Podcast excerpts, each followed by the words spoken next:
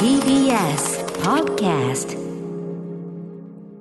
時刻は6時30分になりました。8月22日月曜日 TBS ラジオキーステーションにお送りしているアフターシックスジャンクションパーソナリティの私ライムスター歌丸です。そして月曜パートナーの TBS アナウンサー熊崎和人です。ここからはカルチャー界の気になる人物動きを紹介していくカルチャートークですが今週こんな企画をお送りしますはい、えー、番組を聞いてくださっているティーンのリスナーにスポットを当てる夏の恒例企画となっております、はい。今年はもうね、えー、と若きリスナーの皆さんの未来にこう焦焦点を当てていこうということで。ね。はい、今年の夏は進路に悩む若きリスナーたちの進路相談に、まあ、パイセンたちロールモデルの方々いっぱい出てますんでね、ははいいパイセンたちが答える1週間となっております、えー進路にまあ、将来こういうことしたいなこういう方向に進みたいなでもどうやって取っかかり使っていいのか分かんないなとかね。こういう仕事に就くルートってあんのかなとかって意外と分かってそうで分かってないことあるんで、うん我々もね周りで仕事してる人がなんでここにこう来てんのかって、まあ、分かってないじゃないですか。言うなればほとんど知らない知らないですよ。ね性の知れない連中が、は。いもういるっていう当たり前にいるってなってるけどどうしているのかを。もうちゃんと身体検査をした方がいい聞いたことがなかった。ね、ことがありますから。ということで、えー、24歳のリスナーの皆さん毎日登場し悩みに応じて我々が相談にふさわしい大人をアサインねセッティングいたしまして、はい。じっくり話を聞いていくというコードになっております。ということで今夜、えー、アンダー24リスナーと電話がつながっています。もしもしもしもし。はいもしもしどうもはじめましてよろしくお願いします。お願いします。お願いしますお名前をぜひお願いします。はい。静岡県に住む24歳のモーガン・フリーマン、フビンマンと申します。モーガン・フリーマンって言っちゃってるね。モーガン・フビンマンね。フビンマンさんフビンとか言ってるね。モーガン・フリーマン。え、モーガン・フリーマンがっていうね。24だったのみたいなね。いろんなこと。モーガン・フビンマンさん、えー今回目指している夢は何でしょうか？はい。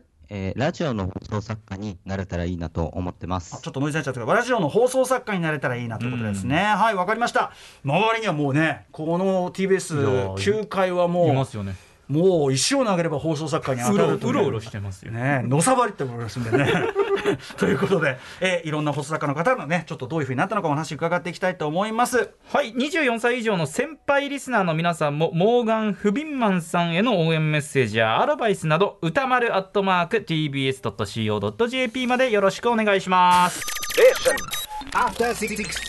はい、生放送でお送りしております、アフターシックスジャンクション、改めまして、今夜のアトロック24真夏の進路相談、一人目の相談者は、えーラジオの放送作家になりたいという静岡県の24歳、モーガン・フビンマンさんです。モーガン・フビンマンさん、よろしくお願いします。お願いしお願ます。いしますはいまあ、ちょっとモーガンさんと呼ばせていただきますが、モーガンさんは、今、えっと、何をしてらっしゃるんですか？学生さん ?24 歳って。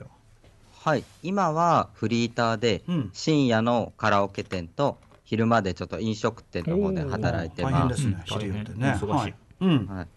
そうですね。うんそれで、まあ、大学に入ったんですけども、ちょっと学部が合わなくてですね、うんうんちょっと、えっと、まあ、辞めることになりまして、で、22歳で大学を辞めて、ちょっとしまいました。なるほど、22歳で辞めて、じゃあ今、2年間、そのその後という感じなんですね。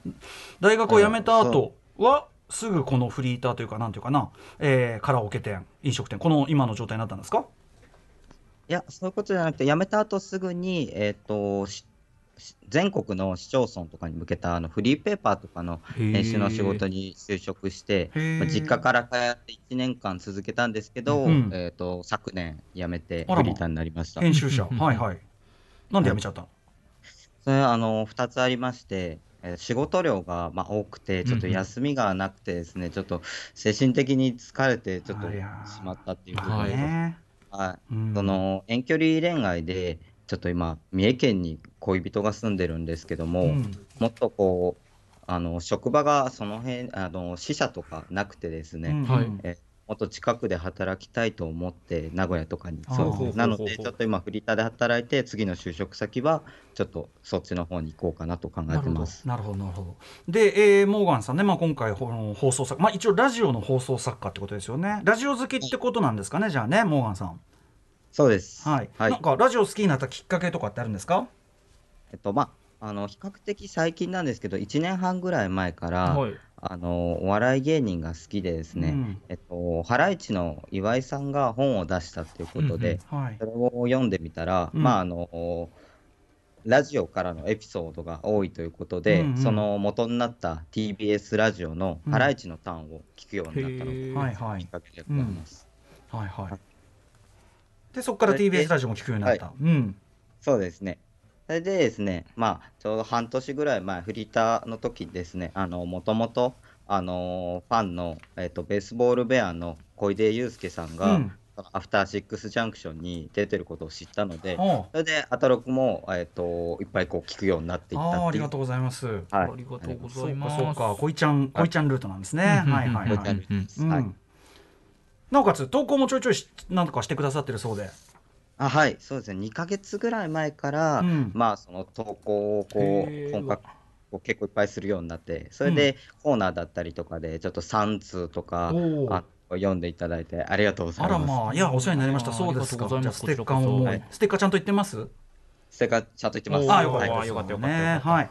ということで、そんなモーガン・フビンマンさんですが、はい今の夢が先ほど申してくださったようにラジオの放送作家ということでぴったりの人ご用意しておりますはい、TBS ラジオマイナビラフターナイト金の国の卵丼や真空ジェシカのジェシカのラジオ父ちゃんの作家をされているエレファント笠間さんです。はじめまして。ましてよろしくお願いします。よろしくお願いしますはい、はいということでエレファント笠間さんもちろんこれは偽名ということで。偽名です。本名ではないですね。だってかあのもともとラジオネーム的なこと？これ。そうですね。この名前でラジオにメールを送ってました、うんなのでまさにぴったりモーガン・フビンマンさんちょっと親近感は 湧きおーます。おー文字がラジオネームなるほど。もともと立場としてはね、同じようなことだった。はい。エレファント笠間さんのプロフィールご紹介しましょう。はいエレファント笠間さんはモーガンさんと同じ静岡県ご出身です28歳です大学で上京しまして4年間はお風呂と授業中以外はずっとラジオを聞く生活をしていましたすごい。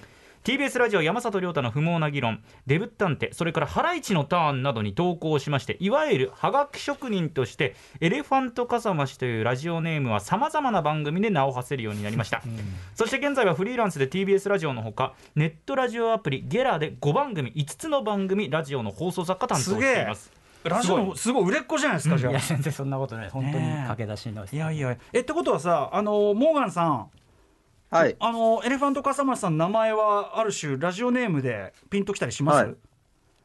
そうですね。あでもそうかで聞いてる時間が時期が違うから。また、はい、時期がちょっと変わってきちゃってまさまさにぴったりの。でもある意味ルートとしてはもうパイ、うん。なんか完全にモーガンさんのパイセンじゃね？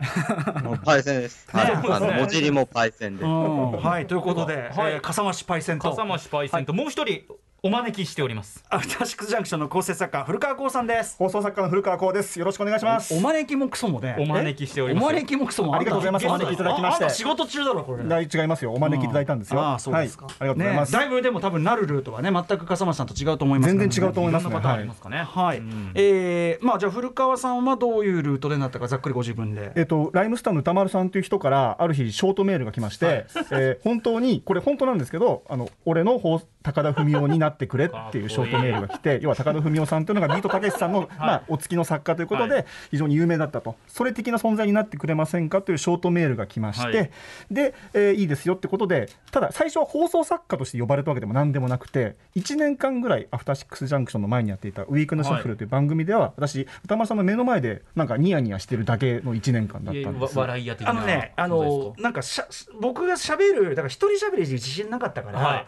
まあ喋りやすい人。で僕のいろんな持ってるいろんな方向を受け止めてくれる喋りやすい人ってことで、古川さん前に座ってニヤニヤしてくれてりゃいいからっていう意味で、はい、もう1年間はニヤニヤニヤニヤずっとしてたわけですけど 肩書き何として活動してたんですか一応作家とかブレーンとかそんな肩書きだった気がします。一応作家だよね。でも俺自身が放送作家って両分分かってなかったから、はい。分かってたらもう読んでないですよ。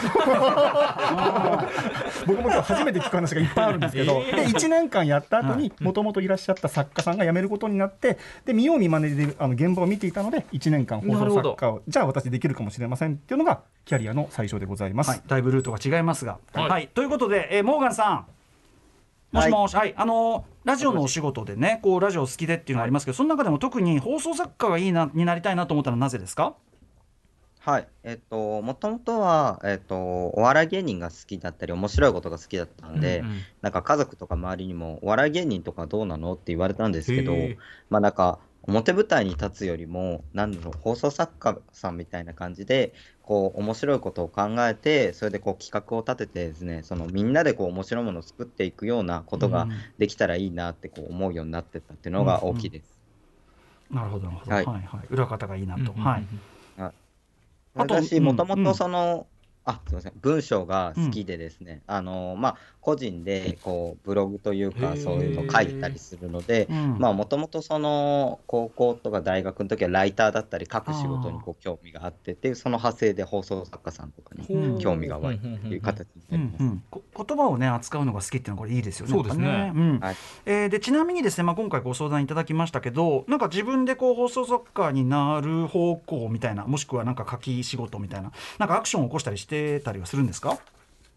そうですね、えっと、まあ、書く仕事に関しては、ちょっと今月になって、その、ライターの、えっと、募集サイト、もともと自分ゲームが好きなので、はい。そのゲームライター募集だったりとかの、そのゲームメディア関係のサイトとかに掲載されてるライター募集っていうのに応募したりとかして、それで、それに合わせて、そう例えばこういろんな内容のものを書くことで、やっぱりこう改めてちょっと書くことが面白いなとか、考えたり企画すること面白いなっていうので、うん。ちょっとこう、それが鮮明になってきたので、あなったんですけど、やっぱりこう、ラジオって、うん、やっぱラジオ聞いてて、やっぱラジオで音声媒体でやるのってすごい面白そうだなって、いいなと思って、うんうんうんっていうのもありますし、うん。その自分がその会社とかで仕事ずっと辛い時に、うん。そのすごい心の底から笑えたりとか元気になれたのがやっぱラジオだったから、あー。やっぱちょっとそれが一個の目標になってるっていうのは大きいです。あいいですねなんかね、うん。書く仕事であり同時にこうなんかなんていうのライブ的なっていうか放送っていうライブな仕事っていうかね両面があるからねやっぱ放送作家ね。はい、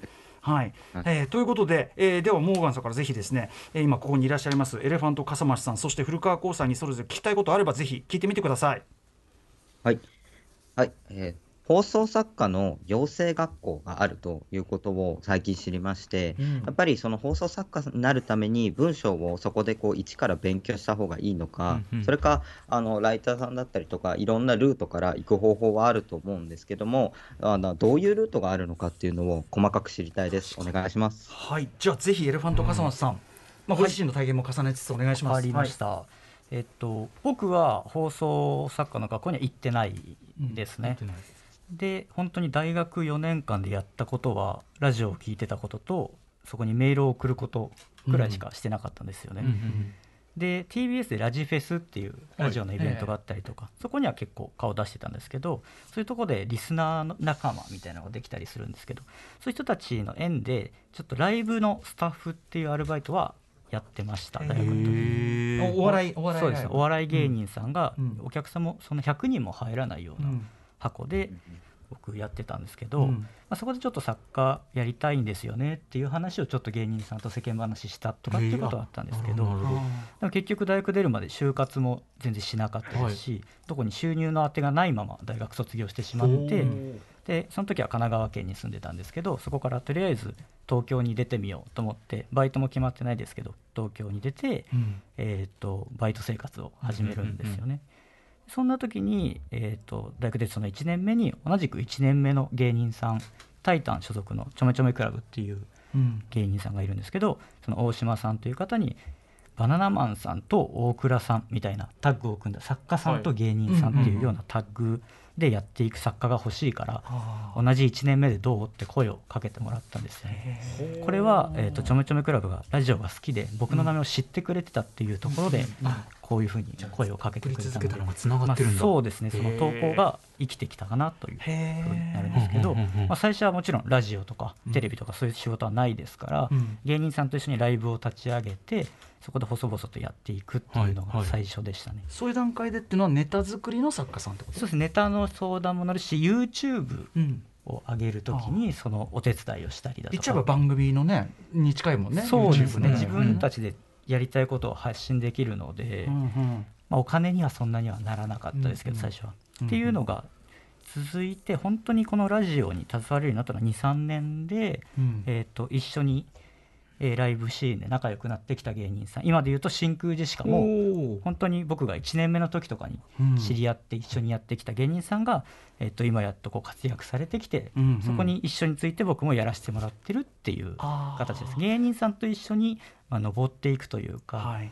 はい、あっていう感じで、えー今気づいたらラジオの作家をやっているっていう。そこをきっかけでラジオの世界に入ったってことですかそうですね芸人さんがいろいろ今ポッドキャストだったり YouTube だったりいろんなところでラジオ形式の番組があるので、そういった中でそうですねライブシーンの芸人さんがだんだんメディアに露出していくタイミングで僕もそこに拾ってもらったっていう形です、ある意味だからその笠松さんが大学出てまあそのもうこっちの方に早くから来ちゃってたことがまあプラスに働いてるっていうかそうですね。ね特に無計画だったんですけど結果的に来てよかったなとギャンブルではあるけど。そうですね、うん。はい古川さん、まあ、ちょっとそのルートはねあの聞いちゃいましたけどじゃあ放送作家として専門の勉強を受けたわけじゃないの？も古川さんも同じですね。はいそうですね。僕もあの専門的な教育は受けてないんですけど結果こうなったと、うん。であの放送作家にのスクールに関してのご質問があったんですけども僕の知り合いのですね今金曜ボイスログとか木曜日の生活を踊るっていうはい。TBS ラジオで活躍している市川慎吾さんという放送作家の方に聞いたんです、彼はもともとスクール出身で現在スクールの講師もやってらっしゃる方なんですけどやっ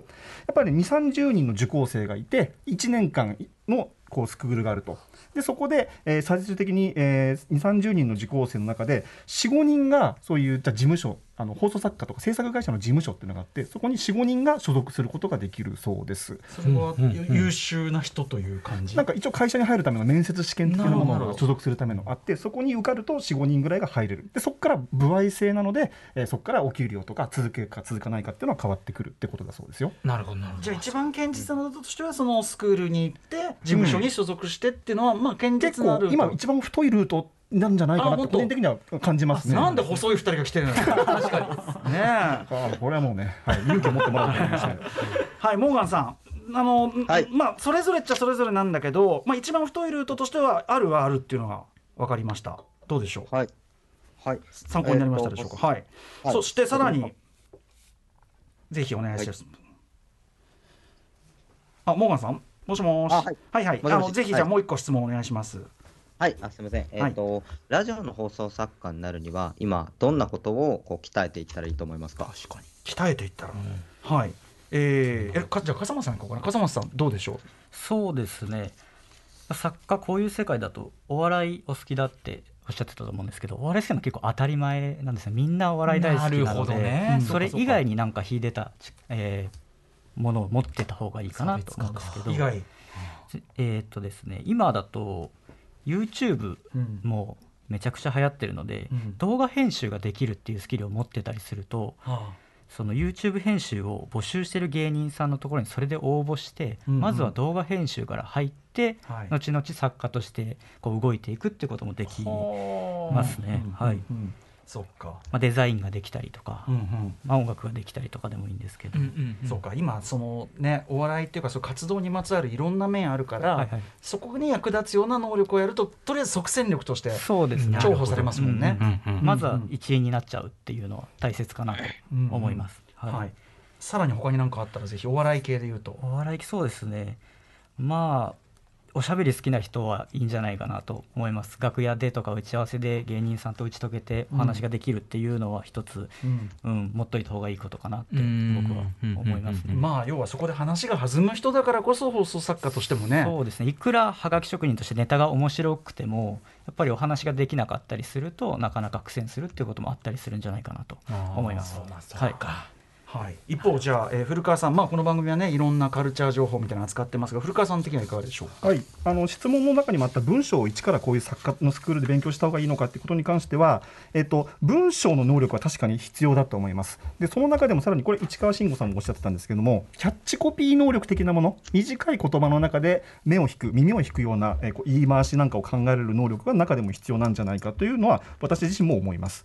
それからあとは、まあ、今流行ってるものっていうのは一通り知った上で今全然流行ってなくてもいい。あのモーガンさん個人が好きなものみたいな一つテーマみたいなのを持っておくといいんじゃないかなという気がします。そうだよね、やっぱりね、うん。あのそのその人この件ならあの人とかそうですね。あとちょっと尖ったもんでもいいからね、うん。なんかあるとね。そうマイナーなものとかニッチなものとか。文房具だってね。ああそれはそうですよ。私は鼻で笑ったの最初ね。モーガンさんそういうの耐えられますか？鼻で笑われる趣味を持つことを耐えられますか？耐えられます。大丈夫。やれます。はいいいですね。ということで、えーお時間も迫ってまいりましたんでぜひ、えーモーガンさんや2人からアドバイスお願いします笠松さんはい、えー、とまず上京してみてはいかがでしょうって僕は思いますあ恋人さんのこともあるかもしれませんあがまずは、えーその世界へ飛び込んでそこから勉強していくっていうことでも全然遅くないと思いますので、うん。肌感覚でそういう業種の人と触れ合うっていうことをまず始めてみたらいいかな。フットワークが軽い方が、うん。あの仕事も振りやすいですし誘いやすいっていうのもあるそうだよね。今度ちょっとこの番組やるからちょっと来てよとかね。そうですね。深夜のここ人ちょっと足りないからちょっと来てとか、うんうん。あとそれこそお笑いの人と直で知り合うっていうことがそうですね。現場へ行くっていうのが僕はずっとやってきたことだったので。なるほど。はい、はい、さあさらにえ笠間さんあれですよね。ラジこの笠間市っていうネームも。そうですね。このラジオエレファントカサマシっていうラジオネームは名刺代わりにうん。なりましたね。なんで無駄じゃなかったなと思うんですけど、うんうんうん。うん芸人さんも結構ラジオ聞いてくれてたりするので、うんうん。それでちょっと一歩距離が近づくかなっていうのがあったので、はい、モーガン・フビンマンさんもだからモーガン・フビンマンさんとしてガンガンガンやっていくのは一つ目ですそれは全然、はいはい。ぜひおすすめです。うん。はい。はいで、えーあとですね最後にこれあのモチベーションを上げるために笠松さん古川さんラジオの放送作家というお仕事は楽しいですか？楽しいです。言わされてる楽しいんだっ楽しい楽しいこれでお金もらってすいませんという感じなんで、うん。ぜひぜひあのまっすぐ目指してもらいたいと思います。はい。モーガンさん。はい。どう？参考になりました？はい。めちゃくちゃ参考になりました。あ本当には。はいいっぱいメモ取りました。あーよかったありがとうはい、あのーなんかね、いい方向に動くといいですし、もちろんそのラジオを通じてメールとかも送っていただきつつ、あのー全然つながってるんで、なんか悩んだり、えー進捗なんかあったらいつでもメールなどご連絡いただければ、はい、はい我々応援してますんで。はい。わかりました。でもね、あのやる気のある若者はいつでもね、超ウェルカムですからね。そうですねうんあのお待ちしてますよ本当に。はい、ということで、えーいつでもメールください。モーガンさんにじゃあね。頑張ってと声をかけましょうかね。せーの。頑張って ありがとうモーガンございます。さん、ありがとう。ありがとうございました。あはい、今聞いてるのはモーガンさん、モーガン・フミンマンさんが好きなベースボールベア、光な聞いております。はい、ということで、あ、早速リアクションが。読むあーすごいすごいすごい。すごいあじゃあもう読みますね。30秒ぐらいで。はい、ラジオネームふみふみさん、フットワークの軽さってどの仕事でも重宝されると思います。モーガン・フビンマンさん応援していますとか。ゴーゴさんは仕事の縁っていろんなところに転がってるって僕は信じてます。うん。相談できてよかったですね。頑張ってとか、あ、すごい。みんな優しいメールがいっぱい来てますよ。うんうん、もう一個、えージャスティン・ヒーハーさんは、えーハライチのタンや小出さんからラジオを好きになって広がっていく感じ。ラジオの魅力醍醐味の一つを共有した気分になりました。自分がもっと若かったら、えー頑張って放送作家になりたかったなという意見も来ております、まあ、そういう意味ではね、モーガン・フミンマンさん、まだまだこれからですからね。うん。うん。はい。ということで、えー改めまして本日お悩みに答えてくれたのはエレファント笠間さんそして古川光さんでした。ありがとうございました。ありがとうございました。After Six Junction.